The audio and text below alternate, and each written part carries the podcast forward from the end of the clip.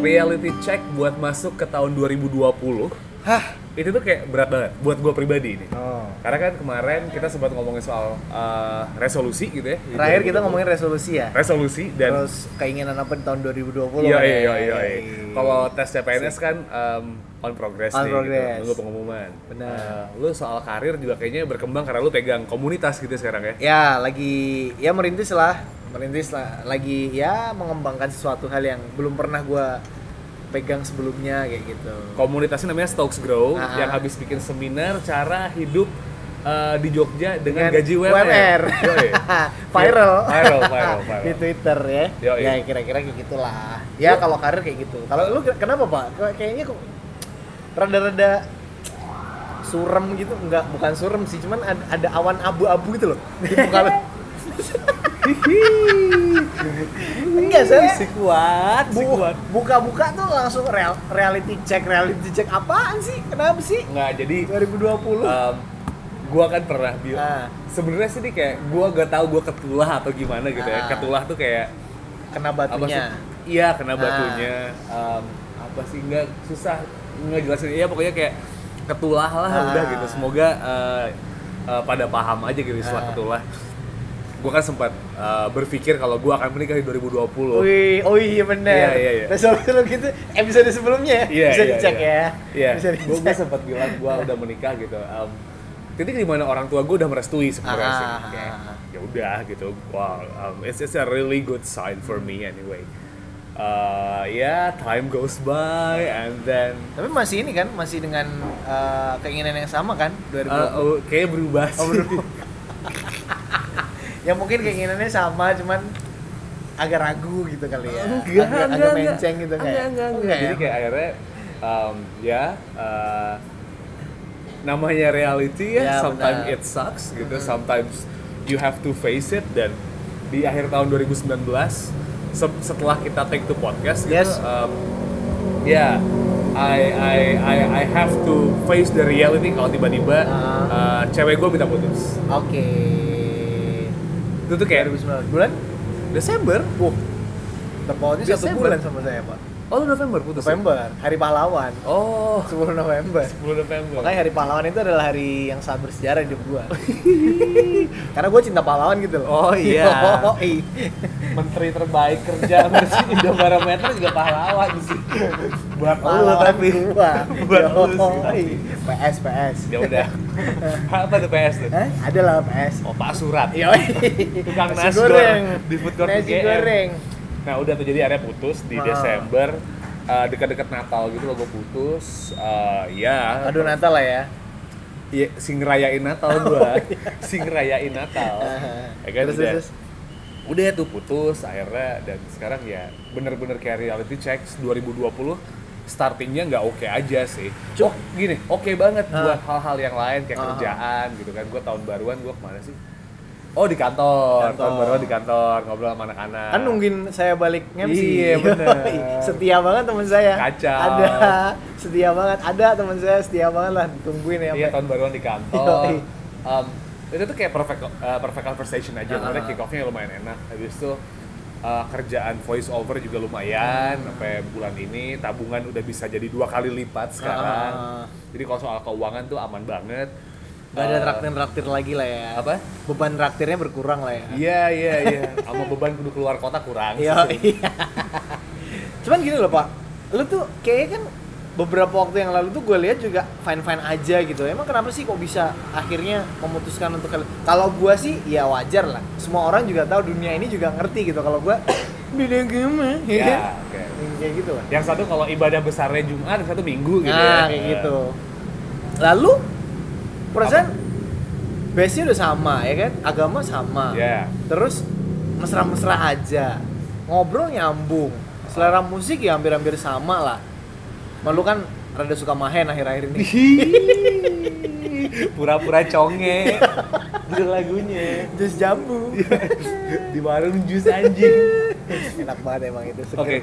Nah itu loh, yang gue heran tuh kenapa kok bisa gitu ya? Ya kita nggak ada yang tahu ya ke depan sebuah hubungan tuh bakal kayak gimana gitu ya, kan. Cuman What's going on, man? Pertama LDR, ya, distance always sucks ya sebenarnya. Oh, itu mengganggu ya? Jadi di awal enggak, di awal enggak. Tapi akhirnya kan ada momen dimana kayak maybe she really needs a support gitu, dan gue nggak bisa karena lu tahu sendiri lah, akhir tahun kantor kita yang sekarang kan gonjang-ganjingnya lumayan parah tuh, yes. Maksudnya pergantian personil lah, kesiapan buat tahun 2020. Betul. Habis itu gue sibuk sama band yang gue handle juga. Wih, gitu. Manager ya. Alhamdulillah. Alhamdulillah. Gitu kan. Terus. Gue handle band juga. Okay. Skandal. Misalnya Skandal rock band ya kan. Kalau lu yang dengerin. April mau rilis single baru. Curhat colong-colong. Bukan curhat sih, ini promo aja. Jadi kayak big race. Procol gitu. Ya. Promo colong-colong. Udah gitu. Jadi kayak dia mutusin buat putus karena ya dia waktu itu ngomong gini sih kayak she doesn't feel the emotions anymore gitu, karena jarak apalah terus dia ngomong jenuh sih sebenarnya, karena emang dia apa ya, gue selalu kalau pacaran tuh kayak apa yang lu nggak mau dari gue dan lu jangan pernah lakuin itu, dan gue strict banget soal hal itu. Jadi kayak ada yang mungkin dianggap kurang fleksibel gitu-gitu ya, akhirnya dia menemukan itu di orang lain, dan dia orang lain, Pak. Orang lain. Oke. Okay. Orang lain. Oke. Jadi kayak ya udah gitu. Ya dia jadian sama orang lain. Menurut gua pribadi sih masalahnya belum selesai, karena ya dia bisa meluangkan waktu ke kota lain untuk menemui si cowok itu dengan duitnya sendiri, tapi kayak dia enggak ngelihat gua aja waktu itu sih.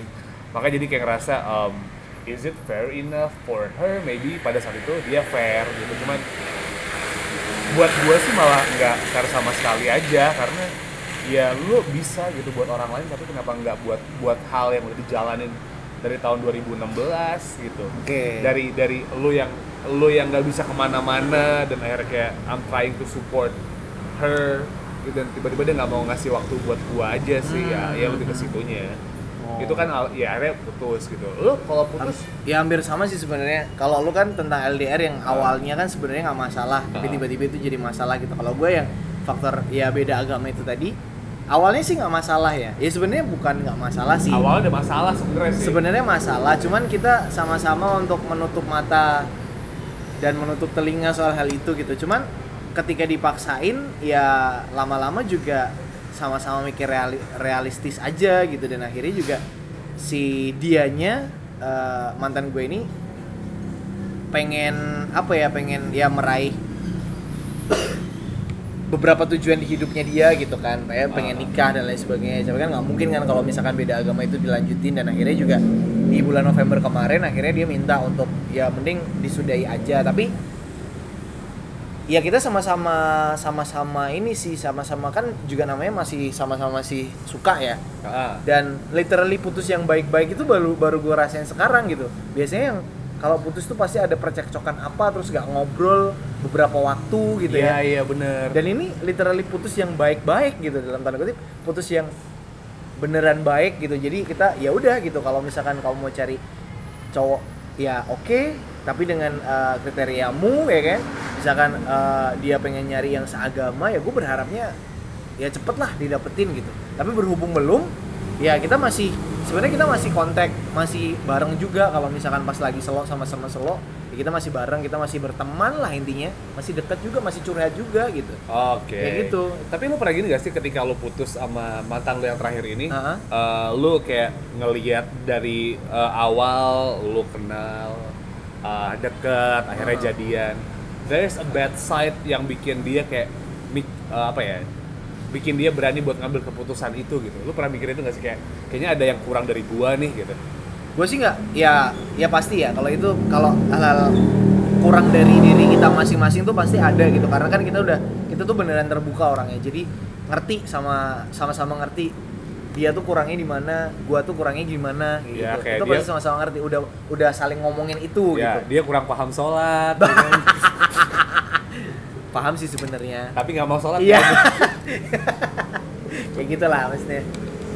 Ya sebenarnya ya itu sebenarnya ya kita sama-sama saling terbuka soal gua misalkan orangnya suka ngaret misalkan ya kan. Dia terlalu apalah, terlalu hedon misalkan ya kan. Makanya kalau nggak di yang bermerek di mall gitu susah. Nggak juga sih sebenarnya, kita sering dilesehan juga kok. Tapi lesehan lu terang bulan sama aja anjing. Mahal juga ya. Cuman gue nggak memikirkan apa ya, dia akhirnya memutuskan untuk hal itu tuh. Gue pure pikiran gue adalah ke ya udah ini emang umurnya dia udah dapat kerjaan yang settle juga, dia pengen menjalani hidup yang normal, bukan normal apa ya, ya normal dalam tanda kutip lah ya, pengen ngelanjutin hidup yang serius gitu. Dan itu nggak mungkin dia bakal mengarungi kehidupan itu sama gua, which is ya lu tahu sendiri bokap nyokapnya gimana ya kan, yang agamanya tuh kuat kayak gitu. Dan nggak mungkin juga gue maksa dia pindah Islam dong gitu, atau dua-duanya pindah Buddha dong, nggak mungkin dong ya kan. Lu bukan Reza Arab ya soalnya.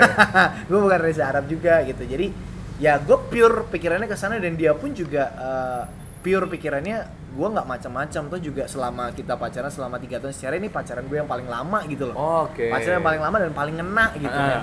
Jadi gue nggak pernah yang meleng punya selingkuhan, atau gue pernah dekat sama cewek pun enggak gitu. Jadi fokus gue juga sama dia doang gitu. Jadi ya sedih dan juga susah sebenarnya ketika putus, karena circle gue kayak sempit banget gitu loh. Ya kan sih? Ya cuman dia doang yang ada di pikiran gue tuh, ya cuman mainnya kemana ya sama dia ya kan? Mainnya kesini ya sama dia. Cuman setelah putus ya untungnya sebelum putus kita sempat LDR kan. Jadi ketika LDR itu ya kita cari kesibukannya masing-masing juga. Atau juga untungnya waktu pas putus itu dia juga udah terlalu sibuk, udah semakin sibuk sama kantornya dia kayak gitu. Jadi ya ancang-ancangnya sebenarnya udah bisa dibilang oke lah. Ya. Gitu, fondasinya udah dapet gitu loh. Kayak gitu. Ya meskipun masih belum bisa move on, bukan belum bisa sih, belum mau move on aja. Atau juga masih dekat, soalnya dekat yang disengaja juga gitu loh. Tapi ya kita sama-sama support kalau memang salah satunya ngedapetin pasangan yang lebih baik ke depannya. Kayak gitu. Okay. Mantep ya lu ya? Mantep, seriusan. Ini gue juga gak habis pikir gitu loh. Gue akhirnya gue bisa melakukan hal itu, dan gue bisa berpikiran ya nanti saking ikhlasnya gue gitu. Dan saking ya mungkin saking cintanya. Cinta! Lo makan cinta anjing. Baginda sekali cinta anjing. Saking gue punya perasaan sama dia dan saking seriusnya, jadi gue ikhlas aja ketika dia nantinya akan bahagia sama orang yang seagama, yang seperti yang dia harapin gitu ya. Jadi ya udah sih gitu. Gue malah ikutan seneng kalau dia seneng. Serius lu? Serius. Ya meskipun kalau gue di kamar sendirian ya gue mewek ya. Udah. Mewek.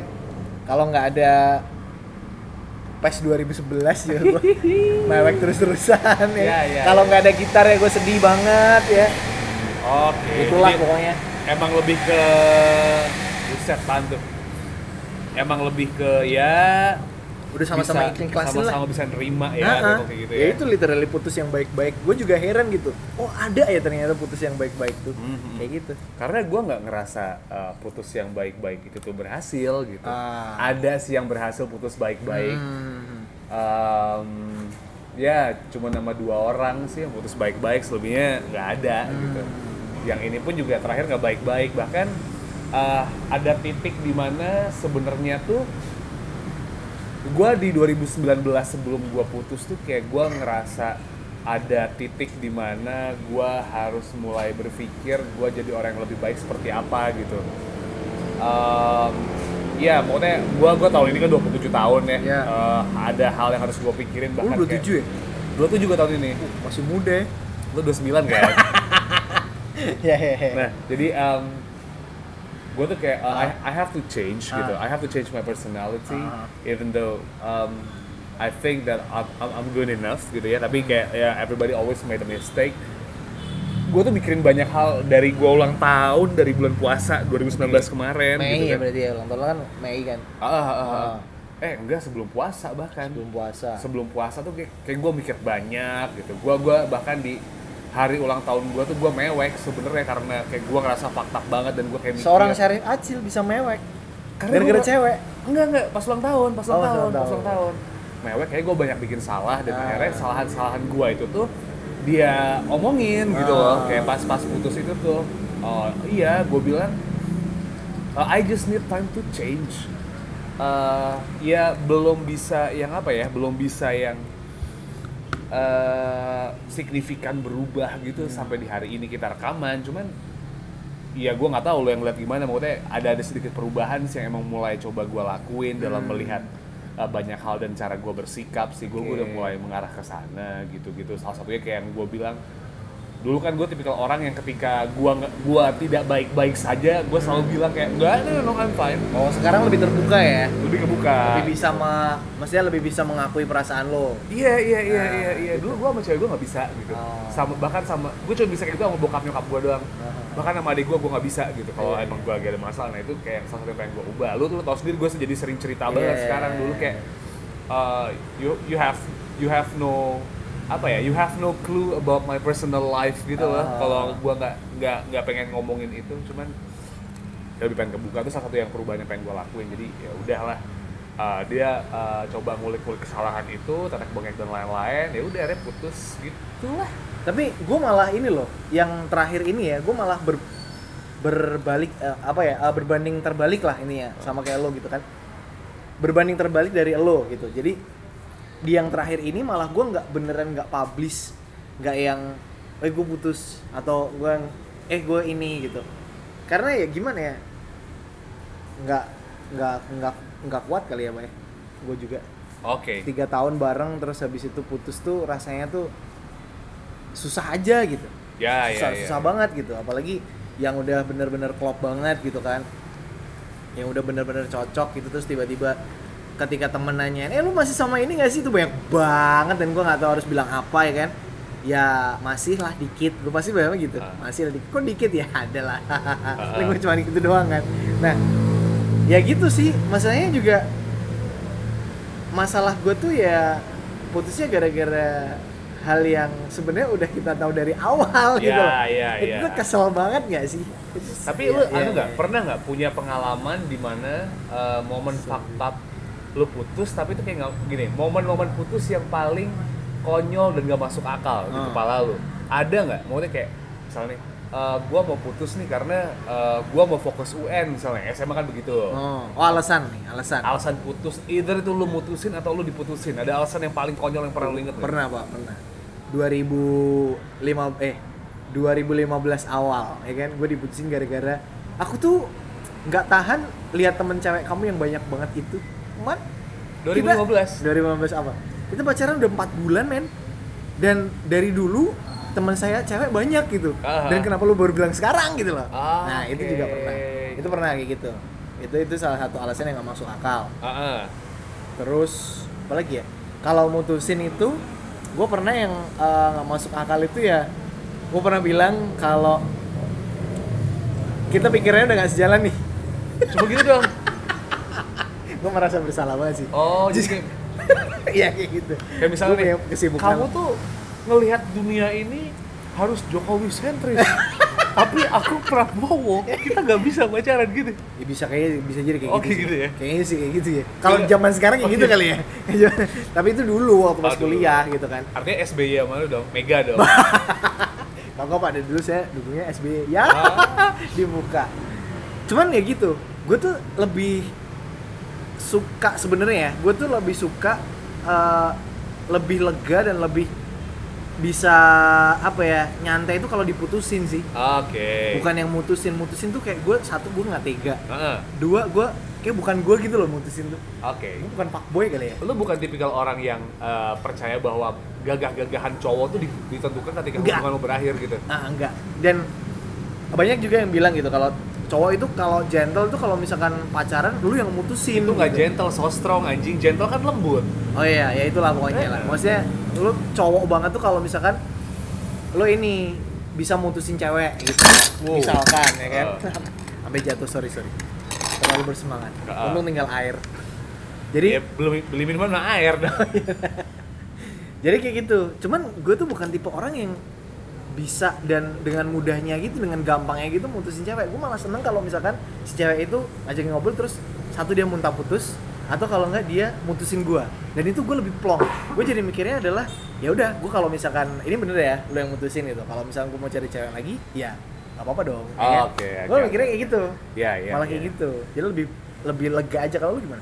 gue tuh melihat tidak ada yang indah dari perpisahan gitu. Gue selalu percaya there is no good in goodbye. Yeah.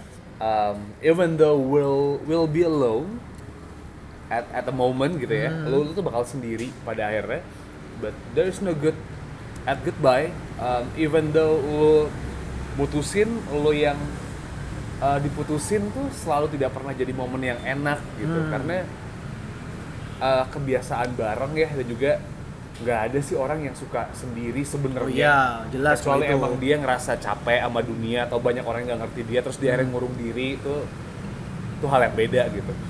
Gue nggak percaya, gue nggak terlalu yakin, sepenuhnya yakin kalau misalnya ada orang yang betah jadi loner sebenarnya ya, sih ya. Pasti butuh banyak orang, jadi kayak gue ngerasa tidak ada yang lebih melegakan, tapi akan ada cara untuk membuat lega setelah berpisah itu tuh dengan beberapa hal. Biasanya orang tuh kalau udah mulai, orang tuh abis putus tuh banyak ngelakuin hal-hal yang nggak masuk di akal. Iya. Iya kan? Ada pernah nih kayaknya. Hah? Pernah nih kayaknya. Pernah. Sering? Oh enggak sering. Misalnya gini nih, kan ada tipikal teman-teman kita itu kalau putus larinya ke party. Ya kan? Alkohol, nyari jahat, tapi enak. Terus? Nah, ya larinya ke party, alkohol, habis itu kayak cari cewek-cewek dibungkus buat dimainin gitu. Bisa. Kan ada gitu. Ada orang yang juga tipikalnya kalau udah putus, habis itu dia cari pelarian. Ini yang paling basic sih, dia nyari pelarian cari cewek, yeah. Deketin, padahal dia kayak no hard feeling gitu. Iya. Yeah. Lu pernah melakukan hal-hal bego nggak ketika lu abis putus gitu, kayak cuma buat ngebuat at least gue legaan dikit deh gitu?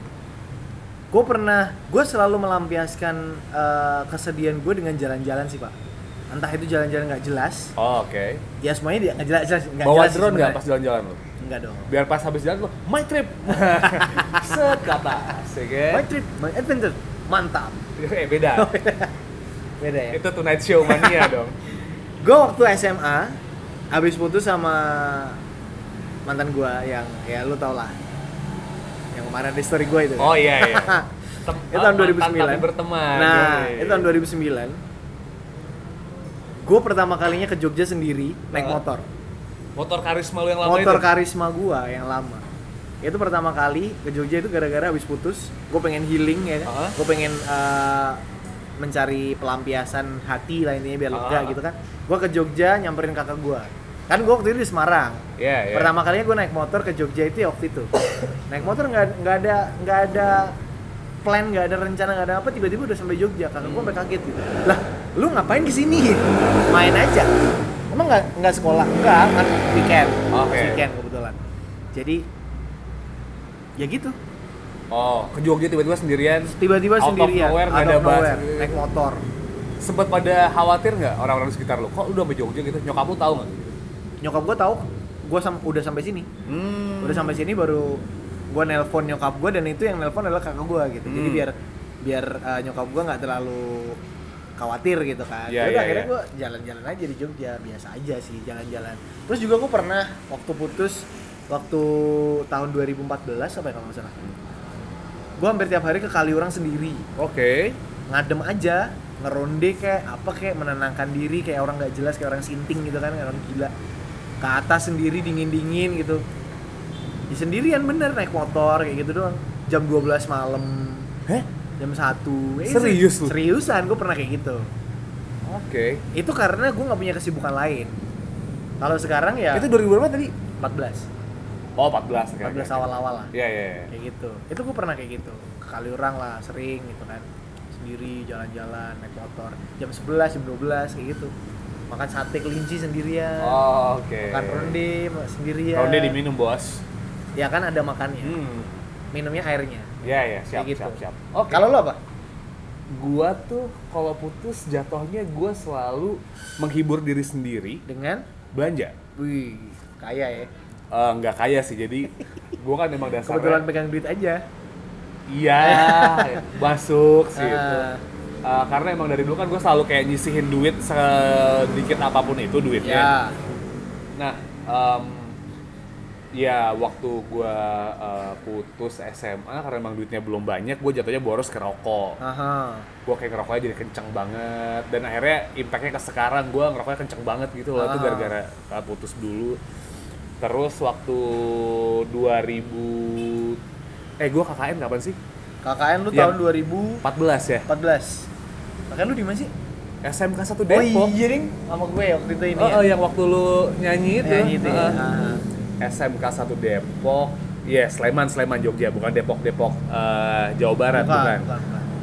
Udah habis itu gue KKN itu putus. Nah, gue tuh tiap hari ke PIKOK. Ada coffee shop gitu di Jogja. Ya lu tau lah PIKOK. Zaman masih yang lama. Masih di sebelah Hotel Tentrem yang masih kecil banget tempatnya. Gue tiap hari ke PIKOK. Itu kayak sehari bisa ngabisin 2 gelas gitu. Gue ngomong sama orang tua gue kayak masih ada urusan KKN nih, padahal gue ya di coffee shop gitu. Gak pulang, YouTube-an waktu itu kan, dengerin lagu-lagu yang sedih gitu. Just being a loner. Ya gue makan 2014 gitu. Nah, terus yang terakhir ini gue putus. 2014 itu pas gue putus. Enggak.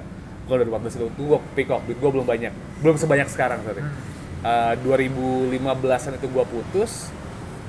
Nah itu momen dimana gue ngerasa gue bego. Kenapa gitu? Sama mantan gue yang itu, karena yang mana nih mantan ya? Yang sekarang kerja di Jakarta. Kerja di Gojek. Ya kerja di Gojek yang tiba-tiba ngirimin apa? Hah? Ngirimin apa? Udah skip.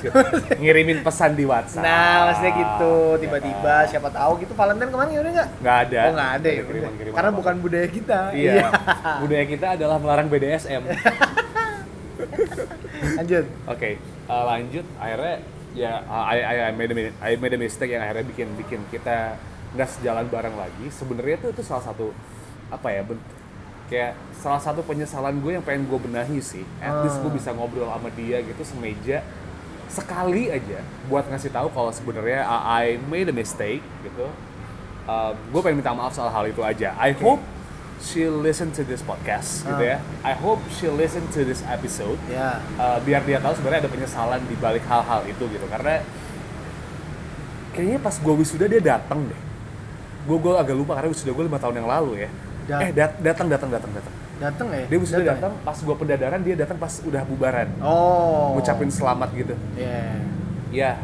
Ngena ya momennya ya. Ngena karena to be honest, dia yang nyemangatin gua buat ngelesain skripsi. Ya sama Pak, ya kalau yang sekarang kemarin yang nyemangatin gua. Tapi kan lu tahu sendiri gua malas kerjain skripsi dulu. Iya. Iya sih, ya gua tahu banget lah. Gua tahu kan gua bilang ya kayak gua apa ya dulu gue tuh ada di mana ngomong sama lu ya lu inget omongan gue kayak sampai ngapain sih gue harus lulus tuh gue dapat duit ini gue udah mulai grade A kan waktu itu kan di kantor kita yang lama udah mulai persetan gitu sama duit jadi kayak ngapain gitu terus udah ya sutup dan gue kalau emang dia dengerin gue pengen tahu aja kalau gue tuh pengen minta maaf soal hal itu gitu. Kalaupun emang bisa keulang lagi dan memperbaiki kayaknya iya dia sudah menjadi orang yang lebih baik lagi. Gua juga kayaknya bukan orang yang kayak di tahun 2015 juga gitu kan. Kalau emang ada chance buat balik lagi dan gua bisa ngobrol banyak sih kayak ya I have no problem sih meskipun nggak tahu bakal gimana gitu cuma kayak ya itu. Nah pas gua putus sama dia, lu bisa tanya sama adik gua dalam waktu 2 minggu tuh gua bisa dapetin 3 sepatu yang harganya sepatu itu tuh paling murah. Bentar. Converse MA 1 Zip gue tuh harganya 1,7 enak. Habis itu Reebok Royal Reebok klasik ya itu sebenarnya sepatu court sih. Reebok court Reebok court ini ada gue ada di sini. Reebok court itu gue dapetin harga 800 enak. Habis itu gue beli Converse Malin Racer Converse udah di MA 1 Zip. Reebok sama Malin Racer 1,4. Jadi gue habis duit tuh berapa? 3,9. Enak. 4 juta dalam waktu 2 minggu buat sepatu doang 3. Enak. Itu sama gue tiap malam makan sama adik gue di Kerai Indah. Nah. Itu habisnya minimal gocap lah. Nah. Jadi kayak tabungan gue kekuras sebelum buat gue self healing doang karena gue ngelakuin itu hal bego. Ya enggak apa-apa lah. Jadi tadinya gue tuh pengen beli skripsi dari bab 1 ke bab 5. Nah. Jadi gue belinya cuma bab 4 doang. Nah, berarti kan lu beli bab 4 doang kan 1-5 sisanya lu kerjain sendiri kan? 1-3 gue ngitung sendiri. Secara kepaksa kan akhirnya. Kepaksa gara-gara impulsif itu. Ya udah. Sebodoh itu. Bahkan terakhir gue putus ini tuh, gue juga lumayan impulsif. Gue habis putus itu sama adik gue juga nongkrong Itu nongkrong di mana sih banyak ya pokoknya. Sinergi. Coffee shop yang mahal banget lah. Gue di Journey sama dia tuh bisa kayak PIKOK. Enggak, gue ke Journey doang, habis itu apa ya, gue ke ruang kerja, gue yang ke tempat nongkrong gitu tuh kayak bisa habisin. Enggak, gue meweknya di kamar. Mewek juga ternyata, sama lah. Ya kan lu pernah liat gue mewek 2 kali. Iya benar. Satu soal mimpi gue yang ngeliat surga neraka. Aduh, serem banget lah. Udah, satu lagi pas gue resign dari kantor lama, kan gue mewek sama lu doang. Iya benar. Ya gitu sih. Habis itu apa sih gue beli dompet. Rumah gue kurang apa, gue beliin semuanya. Jadi kayak waktu itu kipas angin ruang kamar bokap gue rusak, langsung gue beliin yang mahal. Ini juga tadi gue beli kipas angin itu juga buat itu. Gue beli jaket di City Tex tuh langsung kayak beli 2 gitu, kayak ngabisin duit 100.000 ya enteng aja gitu ya. Gue hitung-hitung sih gue udah habis 3 jutaan sih sebenarnya buat ini. Oke.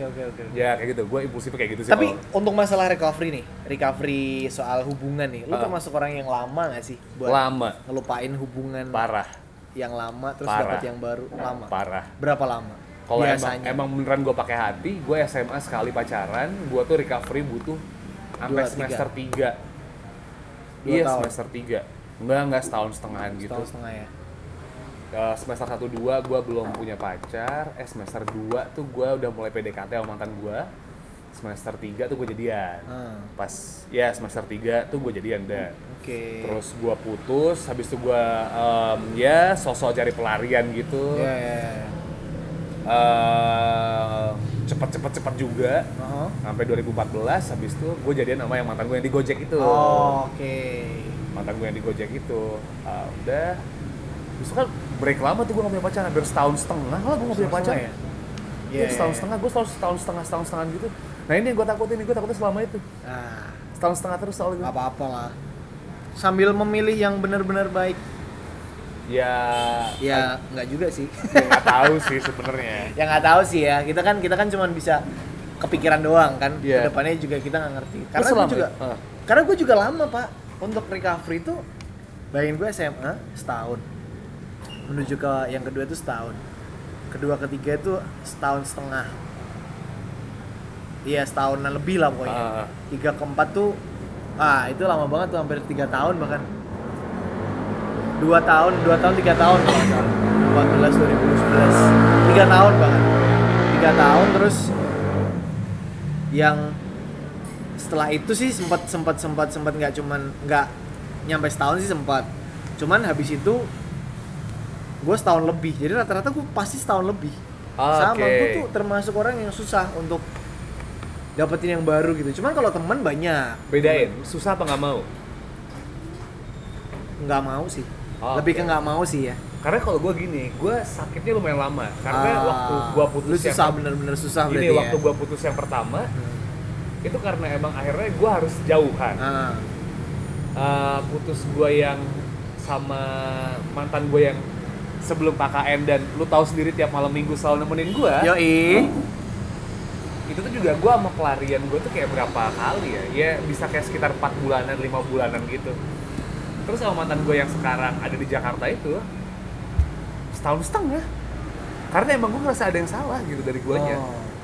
Dan yang sekarang ini gue takut aja sebenarnya kayak apa ya, kayak bakal lama aja gitu. Even misalkan mantan lo itu udah punya cowok baru lagi gitu, itu tetap lama gitu. Ini iya sih, tetap sakitnya masih nggak. Tapi ini kan baru berapa bulan, udah 2 bulan ya siapa tahu ntar 4 bulan kan kita nggak tahu. Apa ya? Lu tiba-tiba nikah. Ayo. Apa? Hah? Siapa kayak gitu? Hamilin anak orang gua. Serem aja anjing.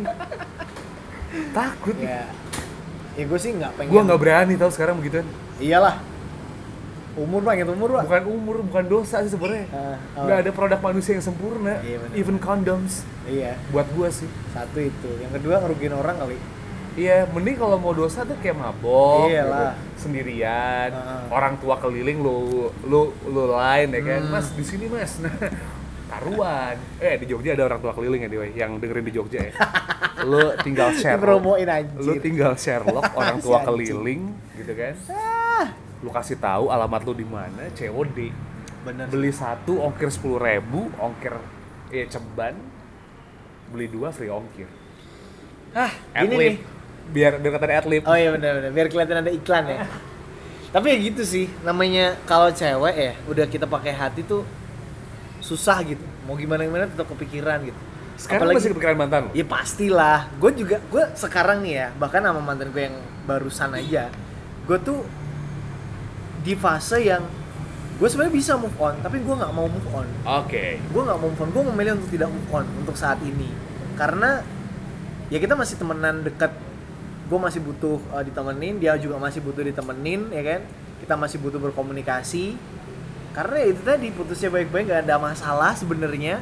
Dan akhirnya ya udah, akhirnya harus mengakhiri hubungan yang sebenarnya bisa dibilang sehat-sehat aja. Ya nggak sehat-sehat aja sih, cuman ya terlihat lancar-lancar aja gitu. Dan gue sekarang nggak mau move on dulu. Oke. Biarin lah gitu. Biarin kalau misalkan dia udah dapet nanti ya udah bagus lah gitu kan. Baru lo mau mikirin yang lain setelah dia dapet ya? Nggak juga sih sebenarnya. Karena gue juga butuh punya ya kan, satu itu. Kalau memang nanti pada akhirnya, gue nggak tahu, gue nggak bisa memastikan, gue nggak bisa janji gitu loh.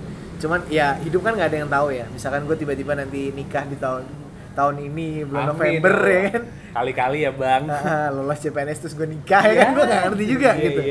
Cuman kayaknya ketika gue nantinya akan mendapatkan yang baru nih penggantinya, ya otomatis gue harus ngobrol juga sama dia, karena kita juga udah ngobrolin hal itu sebenarnya. Okay. Gitu. Kita udah sama-sama saling terbuka gitu. Kalau misalkan gue dapet cewek, dia dapet cowok, ya udah gitu loh, sama-sama support asal itu memang yakin dan sama-sama baik aja gitu. Gue takut kemakan omongan gue sendiri lo sekarang. Itu kenapa gue nggak mau, gue nungguin dia buat dapet cowok dulu baru gue cari yang lain, karena gue nggak mau kemakan omongan gue gitu. Gini gue sekarang udah mulai takut ini omongan gue kebukti gitu kayak. Dulu tuh gue pernah ngebatin sendiri kan kayak sama. Karena posisi sekarang single and I've got nothing to lose, jadi yes. Kayak tadi gue bilang kan kayak yang main 2015 itu kalau if she listen to this episode gitu kan, and if she got a time to talk to me gitu kan di Jogja, gue kenapa jadi kayak Pamungkas? British dong? No, it's quite hard. Nah, jadi kayak kalau emang dia ada waktu buat ngobrol sama gue dan bisa kayak gitu tuh kayak ya karena nothing to lose ya, dan gue tuh kayak sekarang membuka segala kesempatan gitu, jadi kayak ya udah apa namanya? Buka buat balik gitu. Tapi balik ke soal takut kemakan omongan, gue tuh pernah ngebatin kayaknya it will be hard for me buat mencari pengganti mantan gue yang terakhir. Bahkan kayak sama pak, gue juga pak. Gue pernah ngebatin dan gue tuh gak tahu ya. Gue pernah ngebatin juga. Gue takutnya diaminin sama malaikat yang paham isi hati dan akhirnya diijabah sama Tuhan tuh gue nggak tahu juga sih. Tapi kayaknya nggak mungkin sih, kalau emang jodoh pasti ada jalannya ada, sama siapa pun itu entah gitu. Betul, setuju saya. Gue tuh kayak sampai di titik dimana pernah kebatin, gue kayaknya nggak bakal bisa nemuin pengganti yang baru deh, karena pada saat itu situasinya si mantan gue yang terakhir ini tuh, ya lo kebayang lah gue pacaran sama cewek tiba-tiba bokap gue ngomong kayak gini, nah, kalau lo serius sama dia lo lamar awal tahun, udah lewat dong. Iya, udah lewat kan. Nyokap gue selalu menemui dia kalau gue bawa ke rumah gitu. Adek gue tuh bahkan tidak terlihat tidak suka sama dia gitu. Suka nggak lo tapi? Kan? Suka digambar dong. Oke, jadi kayak udah gitu kayak everything is running smoothly aja. Jadi ya gue takut kemakan omongan gue aja sih sekarang kayak is it gini. Is it easy for me to find another one? Ditambah, ya ada momen dimana kayak tiba-tiba dia sempat balik, ajakin ngobrol gitu, tapi gue mencoba untuk menolak dan cara menolak gue agak lumayan. Kenapa harus lo harus menolak? Dia punya pacar. Oh, karena itu ya. Gue nggak mau apa yang terjadi. Ngejaga hati orang lain juga ya. Iya, gue agak-agak persetan soal perasaan dia pada saat itu, dan gue lebih mikir perasaan cowoknya dia. Iya. Tapi gue pernah kok pak di posisi itu ketika ada salah satu mantan gue nih, dia ketemu sama mantannya, mencoba untuk memperbaiki masalah bla bla bla bla bla. tapi dia posisinya dia udah sama gue nih dan gue nggak dikasih tahu gitu, dan ketika gue tahu dari orang lain itu rasanya nggak enak banget gitu. Jadi ya bener sih, maksudnya menjaga hati orang lain meskipun kita nggak tahu ya, dan kita nggak kenal juga, benar kita nggak gitu. Kenal gitu. Cuman nih kalau misalkan ada momen akhirnya mantan lo tuh ketemu sama lo, apa yang pengen lo sampein? Wah, mantan yang mana? Yang mungkin yang terindah kek, atau yang barusan kek, atau yang apa kek? You have to say it specifically karena beda-beda. Yang kemarin deh, yang barusan. Wah, monyet berantas sih ini. I know there's a lot of mistakes. Bentar, ini harus sunyi nih, bentar. Susah. Oke, iya lanjut. Bukan. I know I made a lot of mistakes gitu. Mm-hmm. There's a lot of mistakes. There's still a room to improve gitu. There's still a room for improvement for that relationship. Cuman gua enggak tahu tuh bisa di-improve atau enggak gitu ya. Gue tidak berharap itu bisa diimprove juga sebenarnya. Ada harapan cuma gak gede-gede banget. But dari awal tahun sampai sekarang I cannot gue nggak bisa pretend kalau gue baik-baik aja sih. Bekas lo di gue banyak banget gitu. And, wah tai.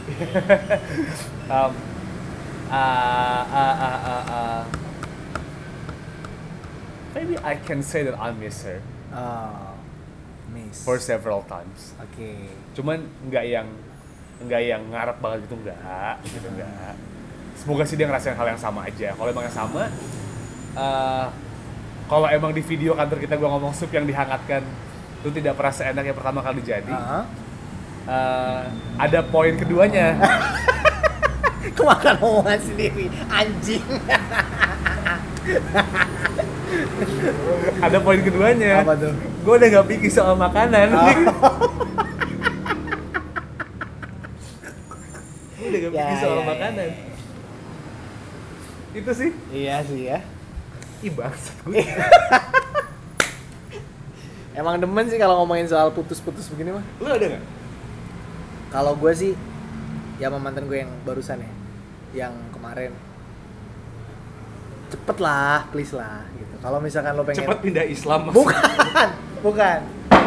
Kalau misalkan dia pengen cari yang seiman, ya gue merestui. Bapaknya lo. Nah, mestinya gue ikut senang kalau misalkan dia akhirnya cepet dapet yang seiman dan akhirnya dapet yang serius gitu. Cuman gue nggak tahu ya, apakah gue akan siap melihat dia bersama yang lain, even dia nantinya akan dia punya orang lain dan dia cocok, ngerasa cocok. Meskipun gue sekarang bilangnya, ya udah kita temenan sampai kamu dapet yang lain, cuman gue nggak tahu apakah nanti gue bakal bisa bertahan untuk melihatnya atau bahkan gue malah dapet duluan.